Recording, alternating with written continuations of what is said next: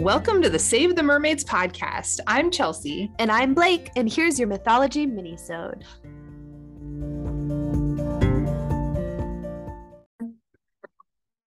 It's Mythology Monday. I love this so much. I keep thinking like I want a musician to reach out and be like, "Let me write a jingle for you." Blake, please stop. But I kind of love yours better than anything anybody else would come up with. I just like making them different every time. It makes me happy. Yeah. Can't put my songs in a box. no. Which is great because you can't put a lot of the things we do in a box. Yep. So today we're talking about a uh, another kind of mermaid tale, I guess.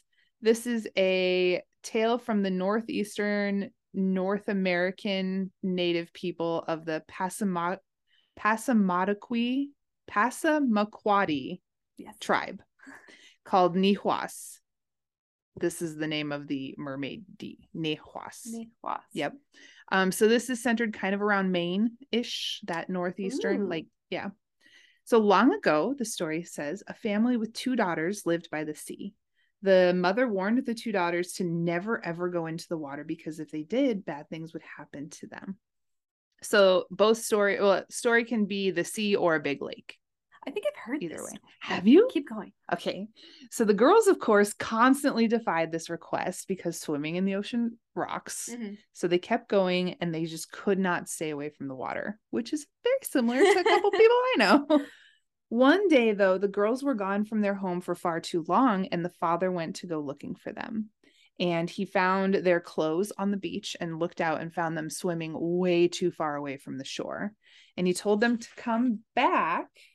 Um, oh, I think I need my phone for this part because I screenshotted part of the story. But he yelled at them. He was like, Come back to the land. And they tried to swim back, but they started to cry that they felt heavy. Like the second they hit the shore, they couldn't go any further because they felt Hmm. like barreled down. Okay. And so they kept dipping underneath the water and they resurfaced, but every time they resurfaced, they looked different. And suddenly they were snakes from the waist down, and their hair turned jet black and shiny, and their air, their eyes grew large and bright black. And uh, silver bands grew around their neck and their wrists. I know. I love that. So when their father uh like tried to get their clothes and tried to like figure out what to do, the girls from the water yelled, "Leave them there, do not touch them, leave them there." And um hearing this their mother began to weep, but the girls kept on. It is all our own fault, but do not blame us. It will mean none the worse for you when you go in your canoe, then you need not paddle, we shall carry it along. No. So the girls were like, "Oh shit, that's all right. We'll carry your canoe." like we're still family. yeah, like think positive. We're still here for you. Um, so yeah, after that, wherever their parents used a canoe, the girls would pull them along. So uh, the story goes too that one day some Indians saw the girls' clothes on the beach because they were told Never the parents, yeah, didn't touch them. So they're just clothes on the beach Mhm. and some Native Americans saw the girls' clothes on the beach and looked looked out for the wa- for the wearers. They found them in the water and pursued them and tried to capture them, but they were so slimy that it was impossible to take them until one catching a hold of a mermaid by her long black hair cut it off. So this is a lot like that stupid little boy with the rock. Yeah. Like, why would you see something in the water and like try so hard to capture it when you did like chop its hair off? I just it's just so rude. I know, I know. And then I'm sorry, this is like a quote from uh this is a story actually from firstpeople.us. Oh, cool. Um, so then the girls began to rock the canoe and threatened to upset it unless her hair was given back to her.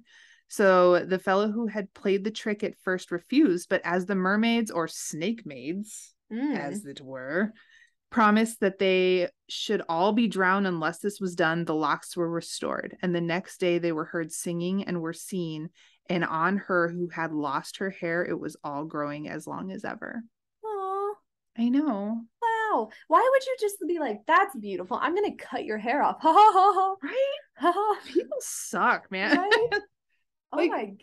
yeah. So, it- yeah, Cool, interesting northeastern. I do find it interesting that it was like the Melusine vibes, like the half woman, half sea snake, Right. which also was in France. In that whole, like, that's all very far northern mythology. It's pretty Hmm, cool. That is pretty cool. I'm wondering. I'm like, hey, maybe that was where they all like to live, was the cold waters. I bet it was cold next to the shore. yeah.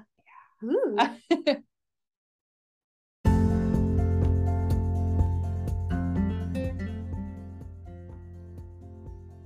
Thanks so much for diving in with us today.